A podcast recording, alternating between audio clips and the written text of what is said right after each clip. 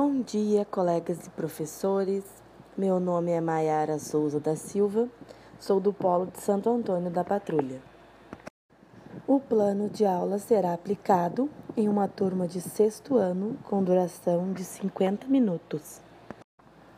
Os objetivos do plano de aula seria que os alunos possam aprender sobre América Central e El Caribe, conhecer a cultura, sociedade, costumes dos países da América Central, identificar os aspectos naturais da América Central e El Caribe.